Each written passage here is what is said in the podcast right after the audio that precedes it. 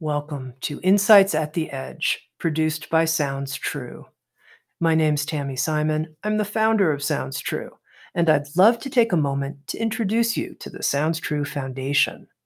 The goal of the Sounds True Foundation is to provide access and eliminate financial barriers to transformational education and resources, such as teachings and trainings on mindfulness emotional awareness, and self compassion. If you'd like to learn more and join with us in our efforts, please visit SoundsTrueFoundation.org. In this episode of Insights at the Edge, my guest is Melissa Brown.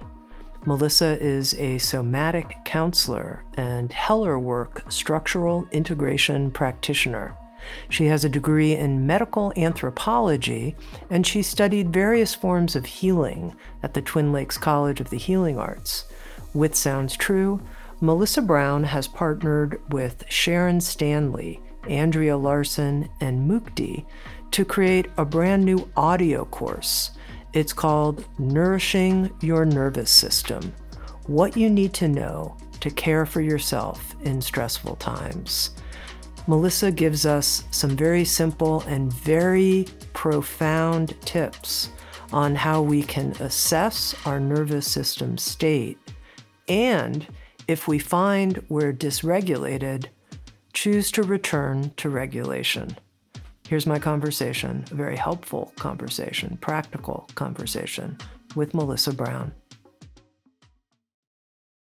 Melissa, during this time of heightened stressors, whether it's climate change or the fears of gun violence, uh, everything that we've gone through collectively with the pandemic, people are more and more interested in understanding their nervous system and how to become an active operator of their nervous system. When you teach on the nervous system, how do you present it? How do you help people understand? Like, okay, here's a user friendly guide to your nervous system. I first like to teach people about their autonomic nervous system, the basic principles of the sympathetic and parasympathetic, which most people understand. And then I really like to bring in the polyvagal theory by Dr. Stephen Porges because that is where I feel that that has the most useful information as far as understanding your nervous system. And we all get into sympathetic arousal, which means heightened state of anxiety, like you were just speaking about, feeling anxious, overwhelm, fear. And we can all go into that lower parasympathetic, which can be a state of depression.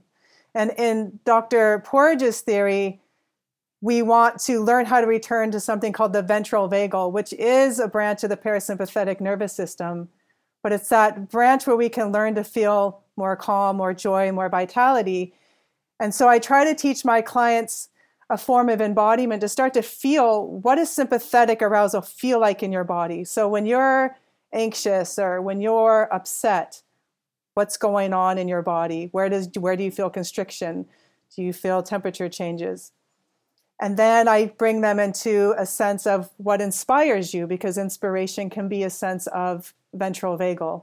How, how can I return from feeling super anxious to my ventral vagal?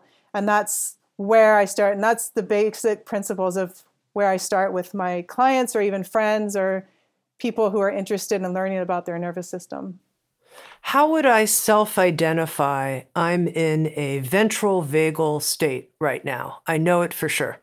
You would have that smile on your face a little bit. you uh-huh. would have a sense of groundedness in your body. You would have a sense of presence in, in, your, in yourself. And, and the opposite of that would be you wouldn't be so caught up in your mind, like thinking about, I have to do this and I have to do that, and da, da, da, da, all that rumination that can go on you would feel connected to others. So you'd feel connected to the people that you're speaking to or your family members that you're engaged with. You might have a sense of a light feeling in your body. You may not feel so constricted or heavy or tight. So I find that center ventral vagal as a real sense of calm, a sense, uh, more sense of joy, a sense of connection, and a sense of ease in your in your body. Mm-hmm. And then do you have specific suggestions depending on if I'm in a state of sympathetic arousal, I'm all upset and freaked out about something, or if I'm in a more depressed and low and God, I don't even want to get off the couch state? In, depending on which of those states I found myself in, the return to ventral vagal. Yeah, that's a really good question. The sympathetic is a lot more easily accessible to return to ventral vagal more than the dorsal vagal. The dorsal vagal takes a lot more energy for someone to get into. So when someone's in sympathetic, the basic ones that I teach people is the longer exhale. Because if you're in sympathetic while you're driving, that's something you can do where you breathe in for four, breathe out for seven, and that automatically starts to put the brake on sympathetic arousal. Another one would be uh, to orient into your space often when we're in a state of anxiety or dysregulation in that way, anxious, just to slowly turn our head and notice the color of the room, the space, any pictures on the walls that might bring your attention, or if you're outside, the color of the trees, noticing the sounds in your room, noticing the taste in your mouth. And what that really is, is, is awakening your limbic system into your five senses because when we're in a state of anxiety and heightened arousal, again, we often go to our mind and we leave our bodies, we leave our present moment experience. So, to help bring someone back into their present moment experience can really dampen that sense of anxiety or I just ah, can't take it anymore kind of arousal.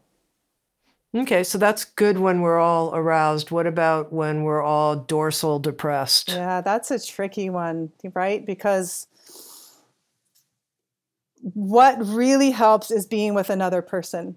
So, all of this is great if you're with someone else. If you're in sympathetic, it's easier to bring your nervous system back into regulation by yourself. When you're in a really depressed dorsal vagal state, often it's much easier if you have another to co regulate with because that co regulation, if my nervous system is regulated, then I can help to try and bring your nervous system into a state of a little bit less depression. It may not pull you out of that depression. If I'm working with someone in my office, um, then I will be in that state of regulation for myself.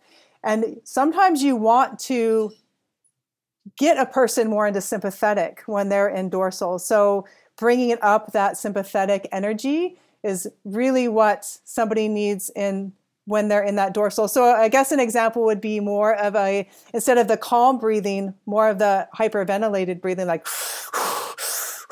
that kind of breathing can bring up that sympathetic energy because if someone's really really depressed, they need to bring up that sympathetic energy it, it sounds counterintuitive to because you're asking me about bringing up ventral vagal, but because dorsal vagal holds very little energy, you have to bring energy into that body, into that system before they can even reach that ventral vagal, if that makes mm-hmm. sense. So sometimes more rapid breathing can help exercising, but you know, it depends on the state of the person's depression, how how depressed are they if they just can't get out of bed, you know, then that's going to take a little bit more.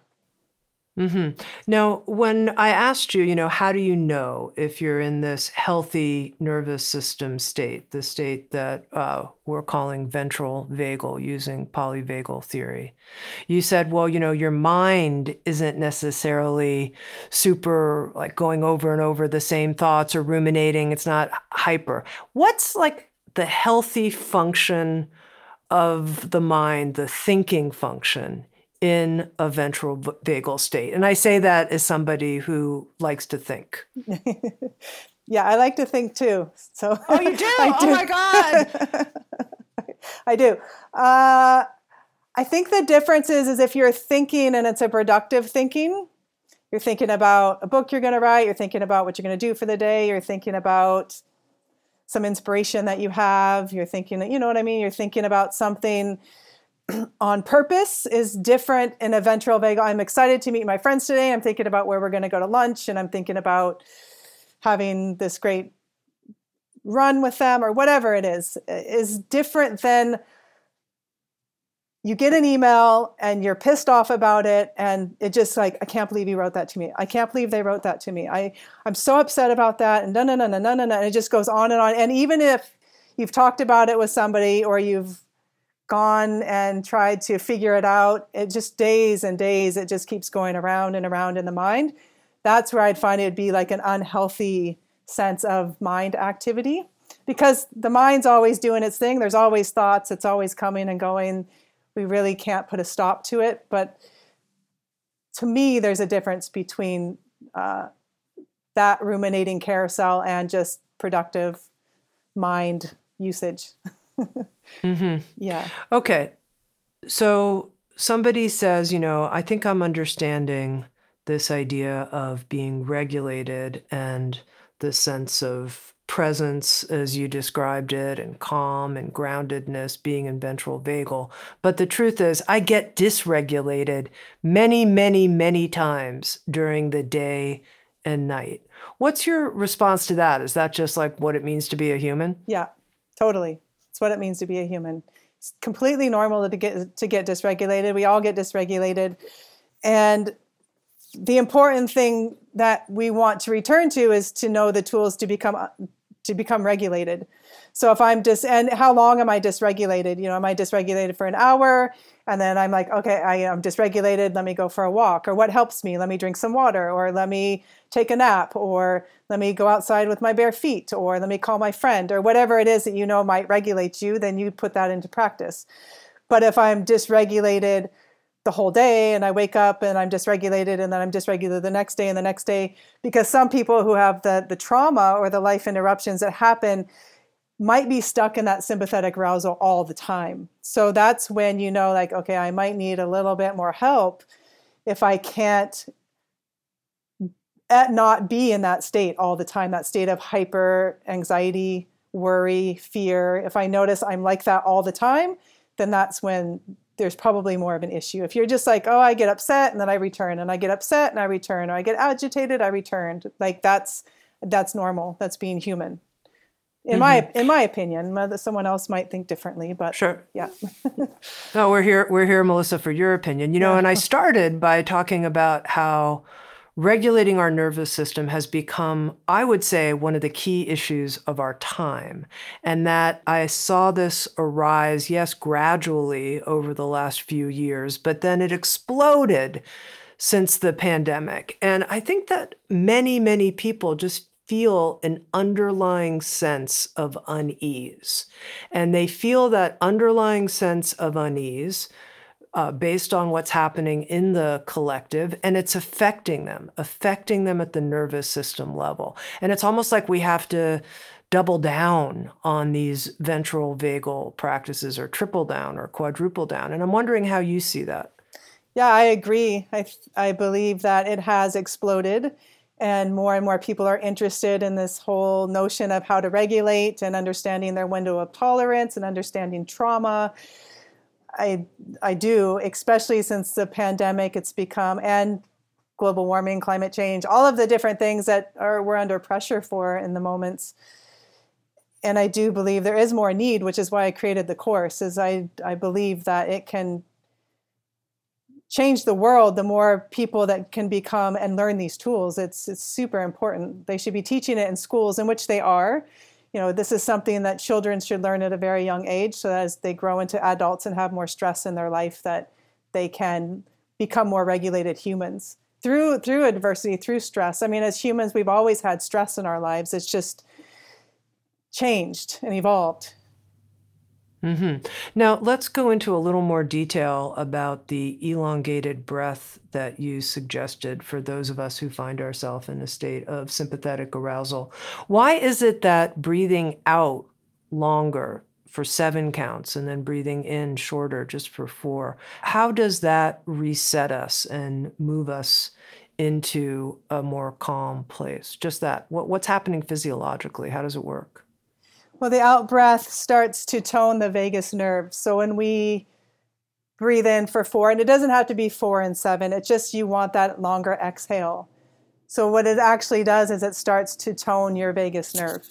And when we, the vagus nerve is, if you want to look at it. Can you, yeah, can you help me understand what that means, toning the vagus nerve? Because sometimes, you know, I hear these things and then other people repeat them, but I realize I don't actually understand it really.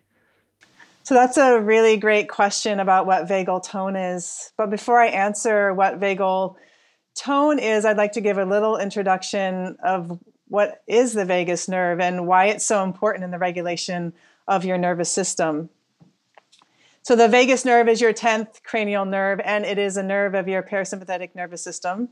And it is really one of the most important nerves when looking at regulating your nervous system, as well as working with this polyvagal nervous system theory.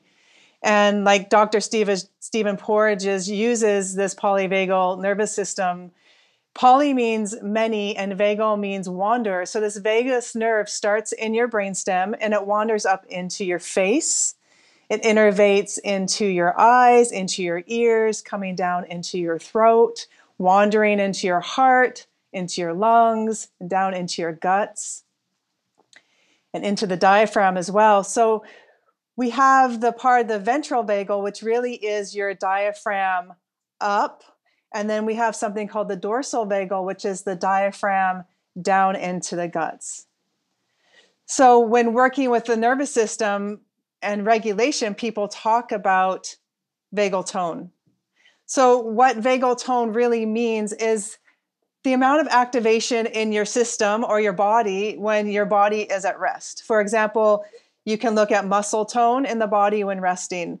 And when someone's resting, you'd want to see them relaxed and having a certain sense of tone. They wouldn't want to be completely flaccid, but you also wouldn't want them to be totally stiff and hard. So there's amount of tone that we have at, when we're resting in our body with our muscles. It's the same that goes with nerves. And a great image is to think of your spine as a the neck of a guitar and your nerves as the strings of the guitar. So you'd want the right amount of tone with each string. If one string was too tight, then it may snap. And if the string was too loose, then you'd lose the sense of vibration in the string. And so essentially, it's the same for nerves. We want to have a healthy tone so that the nervous system can respond in the way that it's meant to respond. If the body is too tight, then the muscles and the nerves will be too tight and not allow for optimal movement and nervous system regulation. And so when the body has this sense of tone, then the body will be able to regulate more quickly. Or if there is too much plasticity, then that is a sign of lower vagal tone. And so having a healthy vagal tone allows your body to relax more quickly after life gives um, stressors or you have a, a trigger in your life, then you're more easily able to regulate after stress, really. And someone with a low vagal tone is not going to be able to regulate and respond to life stressors as quickly as someone with a higher vagal tone.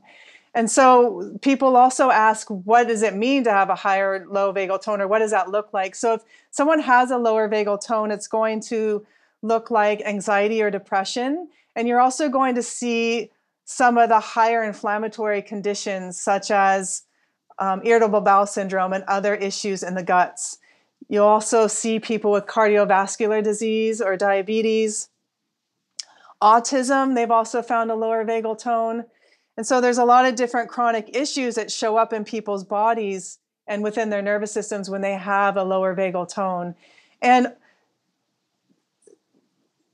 this can be remedied and we're going to talk about that in a few minutes how can we how can we have a higher vagal tone and often people even ask is how does this even happen how do, how am i a person with a low vagal tone or a high vagal tone how did i have one or the other and it really starts to happen in utero. So when a mother is pregnant, if she is getting the nutrition she needs and she's having a happy and healthy pregnancy and she can recover from stress more easily, then the the baby is going to start to develop a healthy vagus nerve and a healthy vagal, vagal, vagal tone. If the mother is under high stress when she's pregnant, or if she's depressed, or she's not able to have access to the right nutrition, then that vagus nerve is going to start to develop a low vagal tone. And then it continues after birth. So, if the, again, when the child is born, if the child's caregivers are attuned emotionally and physically to this infant, such as eye gaze, smiling with the baby, laughing with the baby, understanding and responding to the baby's needs of hunger or temperature, and is receiving that connection with their caregiver and that bond, then that vagus nerve is going to develop a higher tone. Because again, when you look at the polyvagal theory, to be in that ventral vagal is that sense of connection, that sense of connection of looking in someone's eyes, of hearing that person's voice, of having attunement.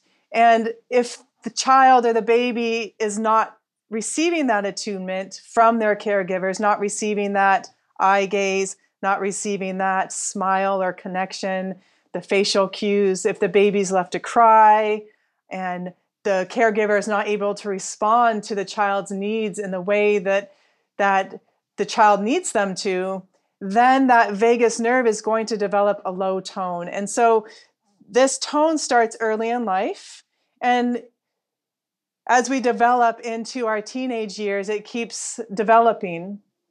I believe there's also genetic disorders and other other traumas that can happen in early life that can affect this vagal tone, such as surgeries or birth traumas, things like that. So a mother can have a healthy pregnancy and be and be attuned and and not have as much stress. But if the birth itself is traumatic, then that can also affect the the tone of the vagus nerve. So there's other factors in there as well. But the real amazing part is is that we can heal and we can increase our vagal tone and we can teach our body to have more resiliency in the face of stress. So even if someone has grown up with a lot of challenges and stress and neglect in their life, then they can use these different somatic practices that we teach in the Nourishing Your Nervous System course to help regulate and to tone their vagus nerve. And some of the the easiest ones is really with breathing. And there's a few other ones like meditation, cold water, uh, singing, because again, singing or chanting, when you're using the vocal cords and you're creating a vibration, that starts to awaken that ventral vagal. So, singing, chanting, breathing, meditation, cold water. That's a real popular one these days, people immersing themselves in cold water. And different somatic practices such as yoga, Tai Chi, Qigong, those are all ways to start to come into the parasympathetic nervous system and to start to tone the vagus nerve. But I like the breathing because breathing we can do anytime, anywhere. We can do it even when we're upset as we speak to someone or as we're driving in the car. And the breathing is when we inhale for five, let's say, and exhale for seven. So the idea is that we want to exhale for a longer period of time than we inhale. And what that exhale does is it puts a break on sympathetic arousal and allows our body to enter into a more parasympathetic state. In working with yourself, when you notice, you know, behind your ears and down your throat, I think of these kind of like the chicken gizzard of me or whatever down my throat, getting tight and tense and the jaws getting tense, would you immediately go for uh, lots of long exhales? And would you do that for a period of time? Is, is that your approach? That's one of my approaches and i would probably do it for like three to five minutes it depends uh, another one of my approaches is really grounding grounding my feet into the ground and connecting with nature and that's a big part of how i regulate my nervous system and then the or- tell us how you do that what you actually do what do I actually do? I actually yeah. go out because I'm able to. I go outside in bare feet. I, you know, I, I don't live in the middle of a city, and I have lots of ground where I live. And I either sit or stand, and I allow this energetic line to come up through the bottom of my feet, and I sense the earth and I sense gravity, and I do the orienting process that I spoke to you about, where I'm connecting with my environment. I'm listening to the crickets. I'm hearing the wind in the trees. I'm seeing the colors outside the blue sky or the rain falling. So for me, that's what really regulates me is to be in nature and to be barefoot on the earth. If I can't do that, if I'm driving, then I do the, the breathing. If I'm irritated or I find myself in a bit more of a state, let's say, the breathing is really good because then you can do it right on the spot. But if I'm in a really bad state, it's more the earth. I find the earth it's like she just holds everything. And so I, and at least for me and that's how i come back into my ventral vagal and my own connection is that connection with nature.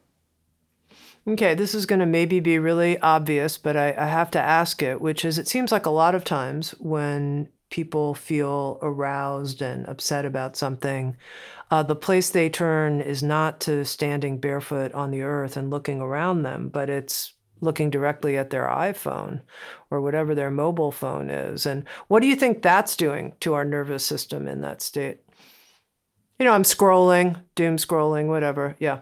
Well, to me, that's uh, distraction, or some people might call it dissociation, because when we feel agitated or upset or we're feeling not great, often sometimes we don't want to go into it or we don't want to feel it. So scrolling on our phone and looking at Facebook or looking at YouTube or whatever, uh, binge binge watching Netflix is just a way to distract ourselves from returning to our body. That's I mean that's I, that's what I even for myself when I'm just like I don't want to go into my body right now. I'll just jump on my phone and blah, blah, blah, and I know, but I'm present and I know what I'm doing. it's not a disconnected, but and sometimes that can be okay, right? I, I I don't condone that because sometimes we need to binge watch the Netflix because maybe we're not ready to really go in and look at, at our dysregulation or look at our trauma or look at our stress and we just want to numb out for a little while. And so I think there's a place for that. Mm-hmm. One of the things you teach on the Nourishing Your Nervous System series is how we can hold a state of vitality and a state of tension at the same time. And I wonder if you can speak some to that.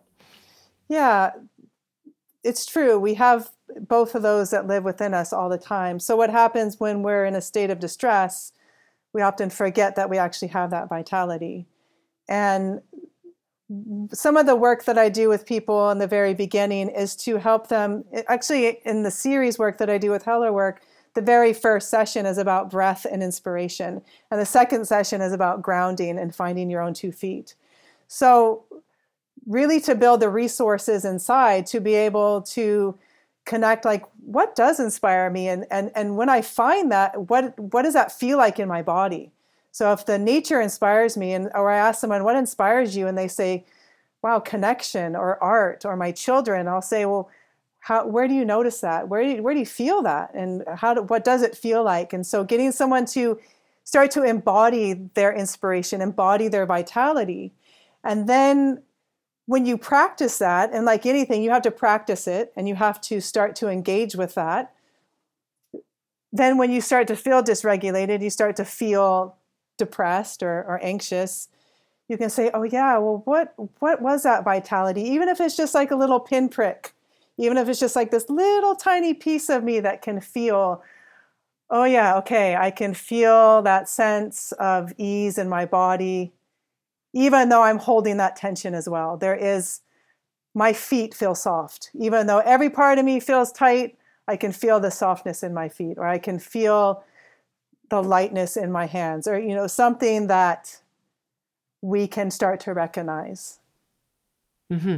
now you, you've mentioned heller work. For people who are unfamiliar with this what type of modality is this? So heller work is structural integration and most people have heard the word rolfing so heller work stems from rolfing and what it is is heller work is the rolfing series added on with somatic psychology and movement awareness. So we really take the our clients through the series with the added dialogue piece of inquiring into what inspires you or standing on your own two feet how do you feel support? And then we inquire it in an embodied way. So where do you notice that in your body when you connect with your inspiration? And then we do a movement piece where we get our clients understanding what their pattern is in their body. How do they stand and how do they sit and how do they breathe and how do they reach and and which which is functioning and which is not functioning. So we do a lot of functional movement so that clients can start to repattern maybe patterns that aren't helping them in the moment. So that's mm-hmm. what that's what heller work is. Now you mentioned how you can work with finding this inspiration inside your body and holding a state of vitality and then holding distress at the same time.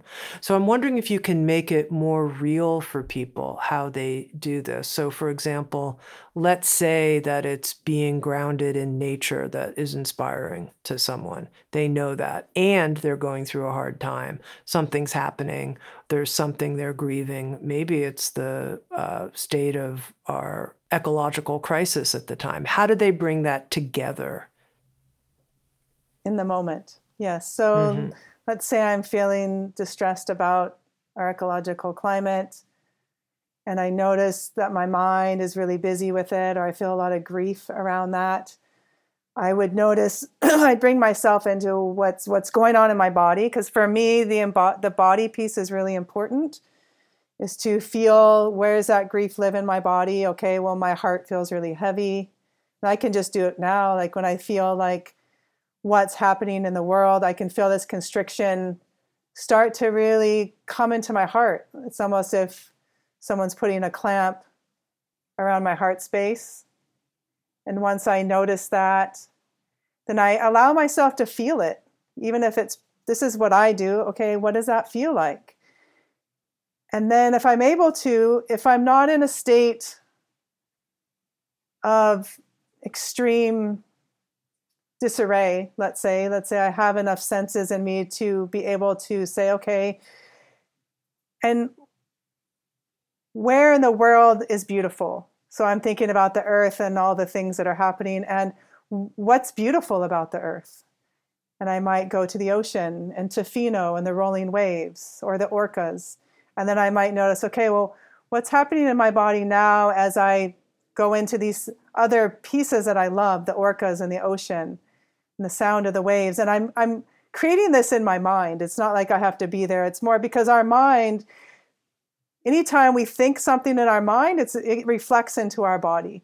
So I'm holding my grief and my sadness and my constricted heart over here. And then on the right side and on the left side, once I feel into the orcas, the sound of the water, the taste of the salt in my mouth. Then that constriction for me starts to ease a little bit in my chest. It doesn't mean it's gone, it just means that I'm able to feel both. I'm able to feel like the beauty and the grief at the same time. And it, and something like that is a real practice as well. To be able to hold two states at once. It's not something that I find embodiment to be a language. It's something you have to practice. So to learn to feel the felt sense of grief and then the felt sense of beauty or vitality is something that someone has to practice. And then when they practice that, then they can use that as a resource when they're feeling these things.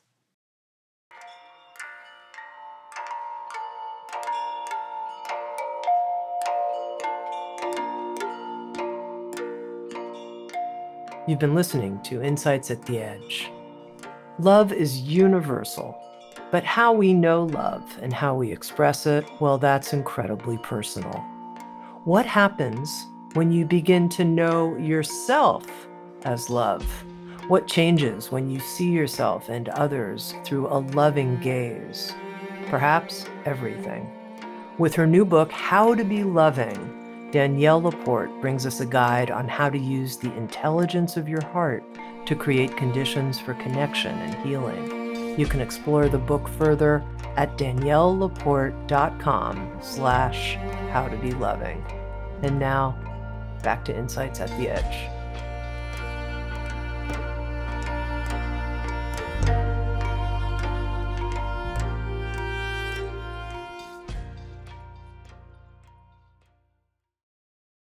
Okay, and just to keep going, Melissa, with this, because I think it's becoming quite uh, tangible for me. I'm getting it. I get how this is a step that uh, could potentially take you further than distraction when you're feeling upset. But what's the result then of holding this vital state and distressed state at the same time? What comes from that?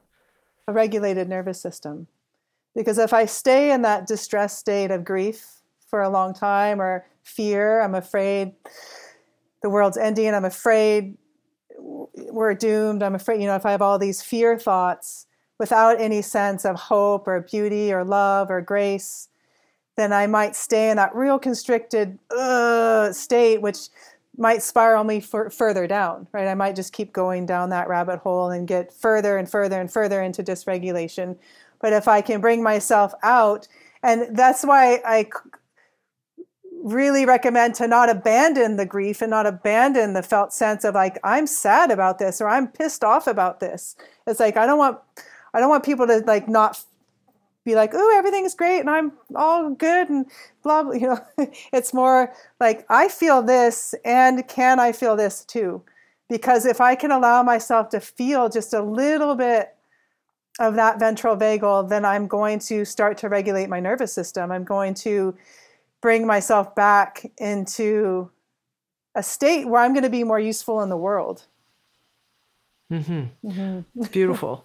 now, one of the very interesting sections of this series on nourishing your nervous system is a section that you taught on working with the psoas, with this muscle in the body, and understanding how the psoas is connected to nervous system activation. So let's go there. Most people think, you know, the psoas, okay, if they've ever even heard of it, they think it's a muscle. What does that have to do with? nervous system activation, such that you devoted a whole teaching segment on it. well, the psoas is a place where, when you feel sympathetic arousal or even dorsal, vagal, or freeze or immobility, that is all located in your psoas. So, and that psoas lives in your gut. So often when people are either depressed or really anxious, they might have di- digestive issues.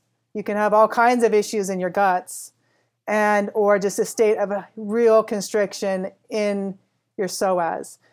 So I dedicated a whole piece to this because I feel it's it, it comes back to the embodiment again to be able to start to feel what's going on in this one of the biggest muscle in our whole body, which is activated by the autonomic nervous system and it really goes back far like I, I talk about this on my course as evolving humans we used to be under threat like real threat like tigers chasing us or falling from a tree or conflicting with other tribes or starving or other things that we had to deal with as humans thousands and thousands of years ago where this this re- something called the Moro reflex or the startle reflex. It's the grasping reflex. So that's wired into us, which is all wired when we grasp. Then I have to tighten my whole core in order to fully grasp. But if I, if you really clench your fists, you'll feel it like clench into your belly as well.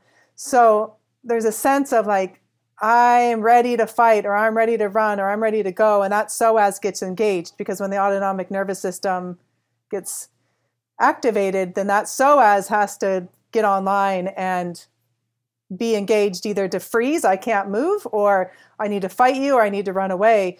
But the the problem in our society is we're under so much stress for so many reasons that the so like I don't need to run away if a car is honking their horn, or I don't need to engage my psoas if I'm mad at somebody because whatever I had a disagreement with a friend and I'm now I'm irritated.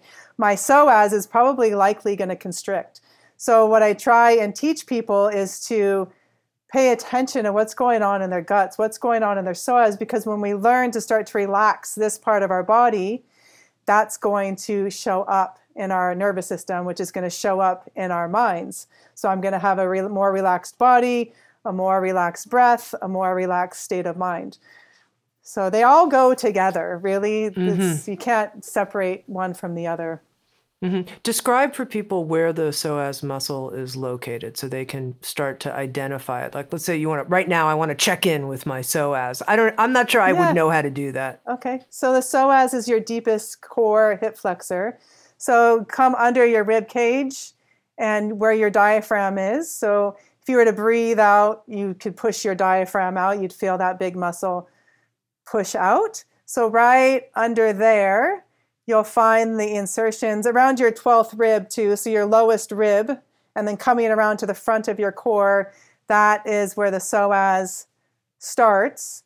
And then it comes down and it attaches to, to all of your lumbar spine. So your lumbar spine are your five lumbar vertebrae. And then it comes through your iliums, which are your hip bones. And then that comes down and it actually connects into your legs, your lesser or your, your femur, which is also called the lesser trochanter.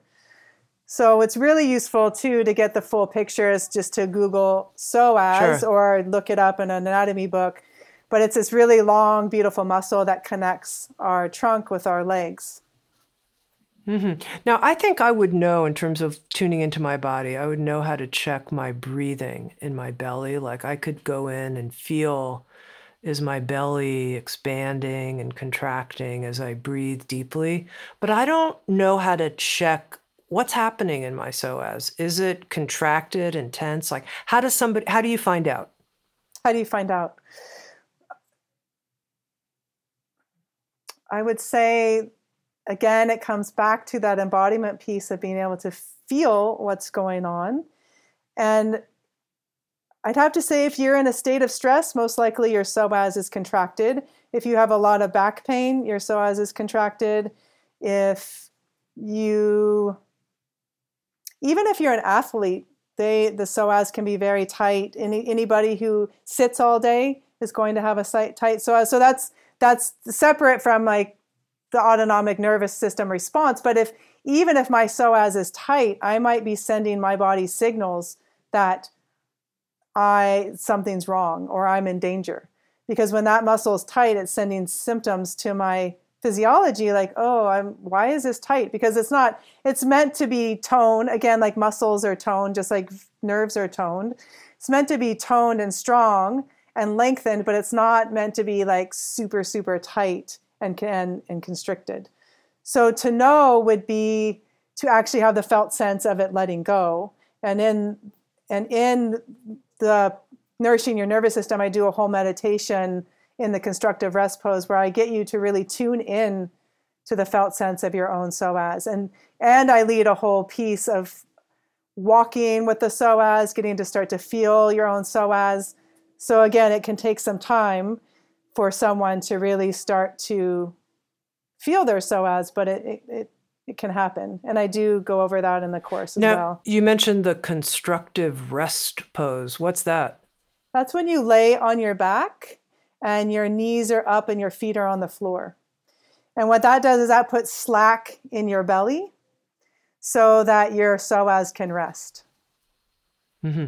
As a Hellerwork practitioner, do you notice a lot of people coming in and the actual fact of the matter is their psoas is contracted most of the time. Like is that is that the condition many of us are in yes. actually? Yes. I find back pain huge and often people will want you to work on their back but i work on their bellies.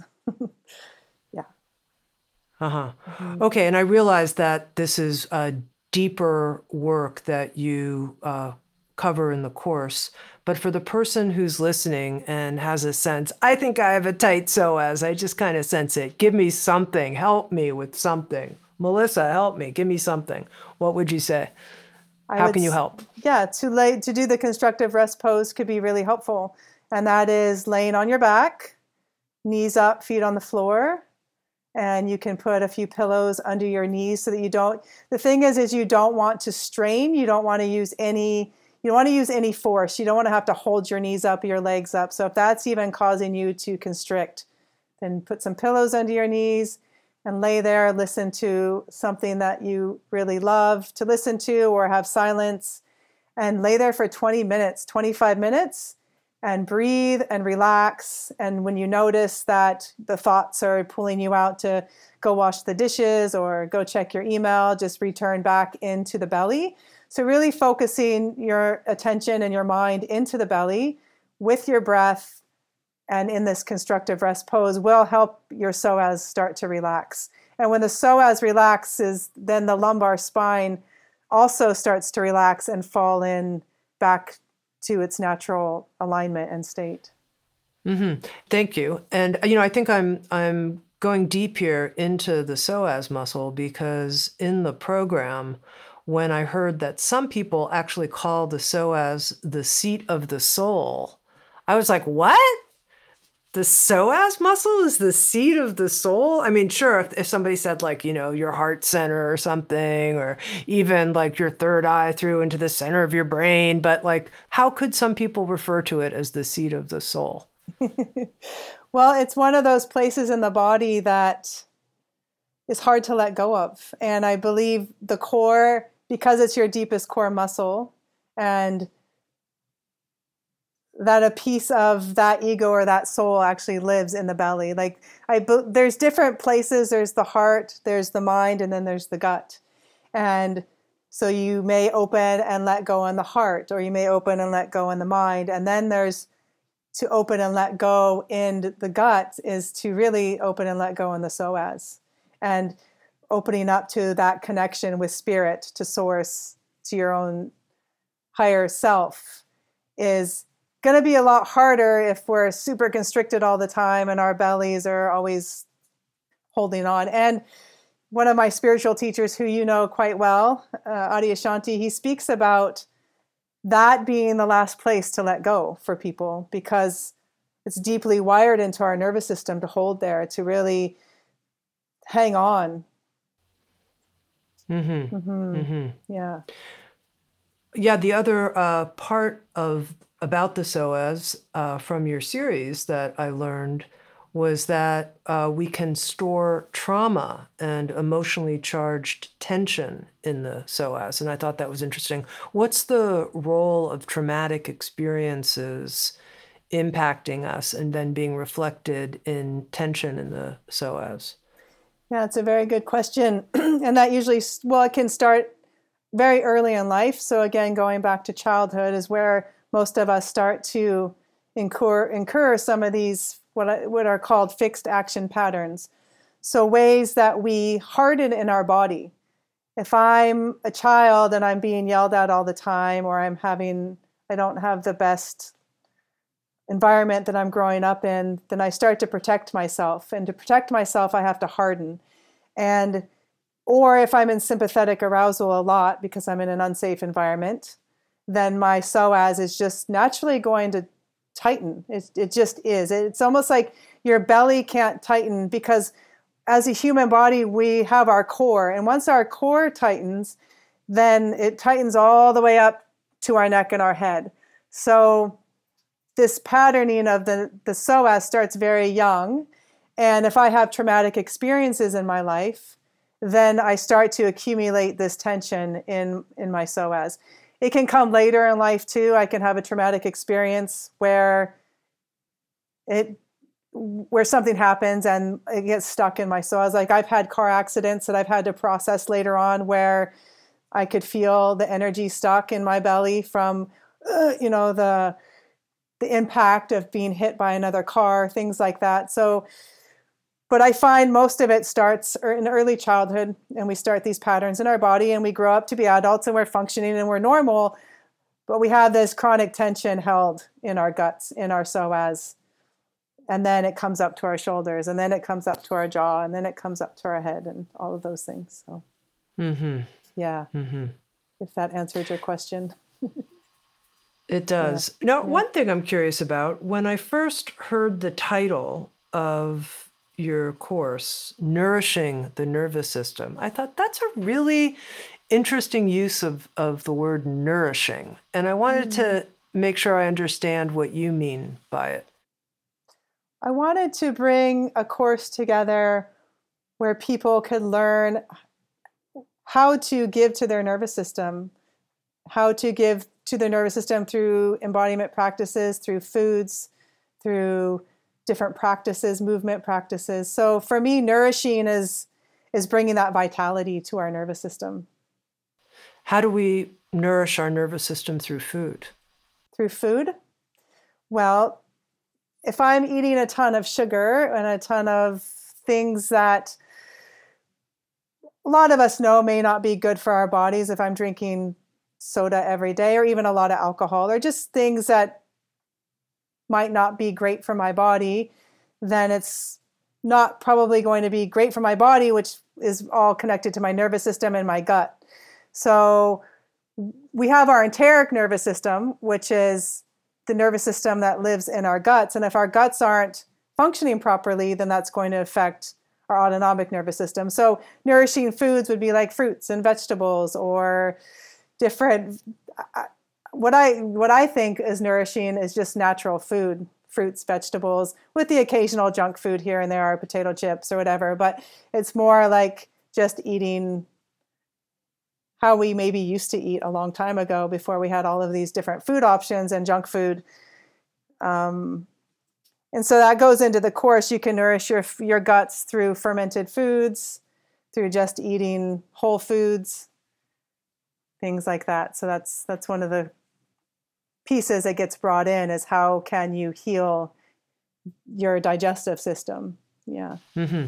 one of the interesting sections of nourishing your nervous system for me had to do with the power of attuning to your heart and attuning to your heart as a gateway to return to the ventral vagal state. And I wonder if you can talk about that. How does that happen? We start paying attention to our heart center and our nervous system state changes? Oh, yeah, for sure.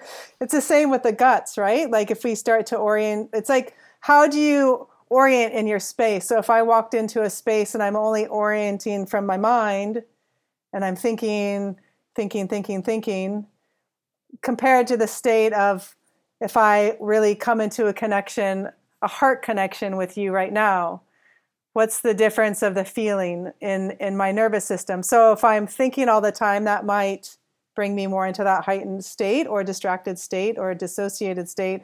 Where if I really allow myself to start to feel in, in my space, in my heart space, then that is going to start to regulate my nervous system as well as regulate everyone else's nervous system. I mean, the amazing thing is, is if you have a regulated nervous system and heart space, I can be. I don't. I can't quote the studies, but I know they did studies through HeartMath where they actually measured people's heart coherence. They had one couple sitting at a table in total coherence with their heart, like really being in their heart space, really attuning.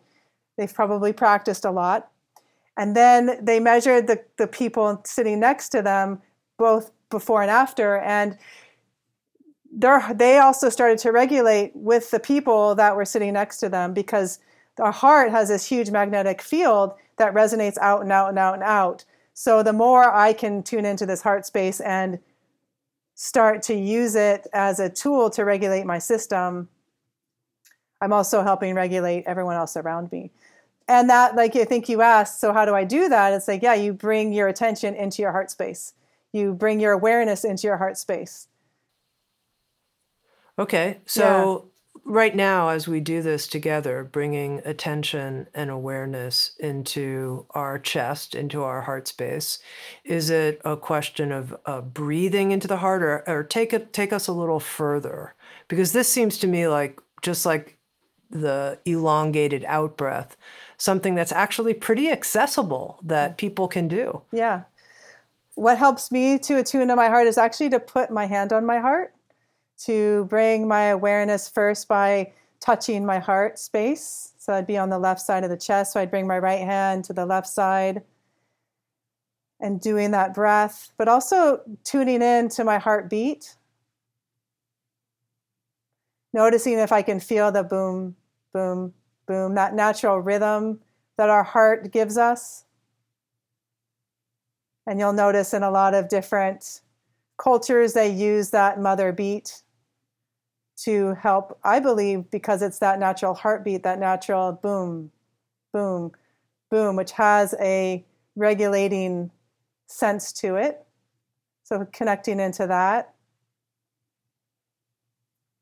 And then you can go a little bit deeper and you can just imagine that the energy from the heart. So you can start to imagine that not only do you have this physical heart, this organ that's pumping blood, keeping you alive, but what about this energetic heart?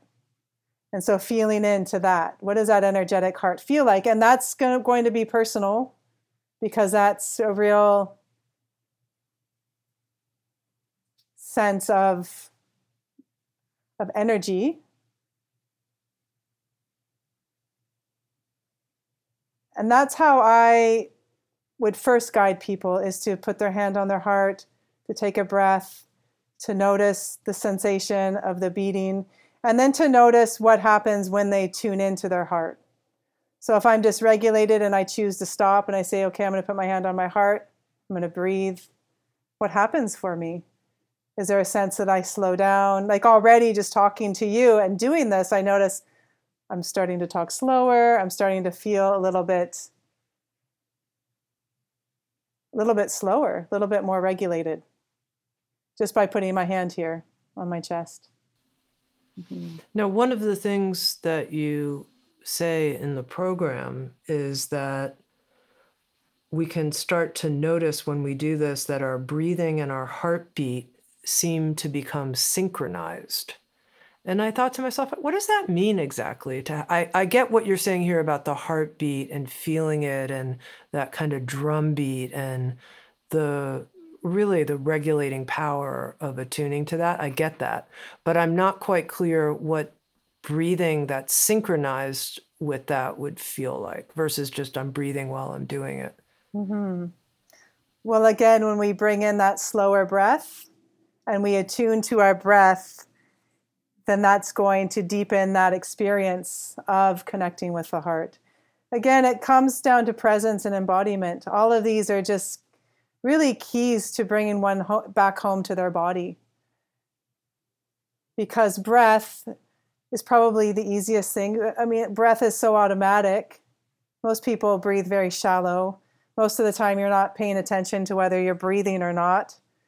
And when we start to practice this presence and awareness to even breath or even to attuning to the beating of our heart, that just starts to slow everything down. And when we slow things down, then we come more into that ventral vagal, we come more into that grounded presence. Because if you look at the world, everything's sped up, everything's so fast. Messages, emailing, texting, everything. We just have, we're so fast that we move through the world in this very fast paced way. So just by noticing ah, my breath and my heartbeat. So synchronized breathing, connecting with the heartbeat, slowing down, grounding through the feet are very quick and easy ways to start this regulating process if you choose to. That's the key is like am I going to choose to stop for 3 minutes and do this or am I going to am I going to just keep going through my day and just stay dysregulated? Mm-hmm. You mm-hmm. know, it's mm-hmm. interesting because, you know, these practices, they're simple and they're powerful. They're effective and they're simple. Any one of us can do them. And so, what occurred to me is exactly what you're pointing to if we choose to. And why don't we choose to? And I thought, well, people don't choose to because it hurts. Like there's a quality along with it feeling peaceful and like I can handle my life. And there's also this potential that we will encounter some kind of intensity that is painful. And that was part of the reason that I really wanted to talk with you about holding a state of vitality and holding a state of pain or tension at the same time. But what would you say to that person who says, Well, I can tell you why I don't do this, Melissa? I don't do it because I know I'm going to encounter uh, old traumas, current traumas, and things that really hurt. And I don't want to do that. Well, I would say to that person, I would invite them to do it with me. How about you take a moment to do this with me and we can hold it together? I can help hold your pain with you or help hold your joy with you. If somebody's really afraid to do it alone because it seems too overwhelming or too intense, then I would first invite them to do it with another. And then maybe once they got support to do this with another, they might feel safe enough to do it by themselves in the moments where they feel dysregulated or that they could use a little bit more grounding. But that's the, the piece of that's the thing is is we need each other. Like we need the tribe. We need that support in our life. And we tend to go at it alone, especially I'm, I'm mostly talking about our Western culture, and of course not everybody, but I lived in Africa and I know what I know what tribalism looks like. I know what it looks like to live in a family of 25 people in a 200 square foot house. I know what it looks like and feels like to witness uh, five year olds having two year old babies on their back and running to the, you know, it, it's very different the way that we live. And we try to hold everything on our own. So those of us who are afraid or have too much trauma then that's when you need you need somebody you need that other person to, who's regulated and can hold that space with you that's the most important piece is to find somebody who can be with you and and hold it with you and not be overwhelmed by your intensity or by your state of anxiety or fear yeah, very beautiful mm-hmm. answer. Yeah. Now, the the last thing, Melissa, is you talked about how we can attuned to our physical heart and also the energetic space and nature of our heart. And in the course, you attribute to Adyashanti this teaching that includes a third dimension, which is tuning into our spiritual heart. And I was wondering what that's like for you when you touch in with the spiritual mm. heart. Yeah, it's pretty amazing. it's one of those times in my life where it's been very spontaneous or non-abiding, which Adyashanti, and for myself, it becomes where I am one with everything. There is no separation between myself and anything else. And every time it's happened, I cry. And it's almost as if there's a couple of times there's been a very visceral feeling in my heart, as if my heart actually opened a movement in my heart. So I actually felt a movement in my heart. Then the tears have come, and then and then I'm just connected to everything that is. And it's the most beautiful experience in my life. And it's happened in coffee shops. I've stood there, and all of a sudden it's just happened, and I I'm crying, and I'm like. And I'm connected to you, and I'm one with you, and you, and you, and this, and that, and and then it slowly fades. It hasn't. I haven't gotten to the point where I'm in that state all the time, but it's happened many times and it's it is it's really it, reminds me that we are all can everything is connected energetically. It's this and from my own experience it's been through when my heart does a movement that allows me to feel this connection. Mm-hmm. now melissa just as a as a final question here you mentioned we get to choose. There's a choice involved in returning to regulation when we find ourselves either hyper aroused or depressed on the couch or under the couch or wherever it is, that there's this possibility. What do you have to say to help people make that choice of using these simple practices to nourish their nervous system and choose regulation? How can you encourage us in this? Make that choice. Yeah make that choice? Well, let me just feel into it because that is a big. For me, deep, for myself, I got to the point where I was so tired of suffering. I didn't want to suffer anymore. I didn't want to feel the way that I felt anymore. So sometimes for that choice, it, it takes your own internal life circumstances to say, I want something different. I I want change. I want to feel different. I'm tired of suffering. And just knowing from working with a lot of people over the years, it's not something you can force on somebody. So it's kind of this big question.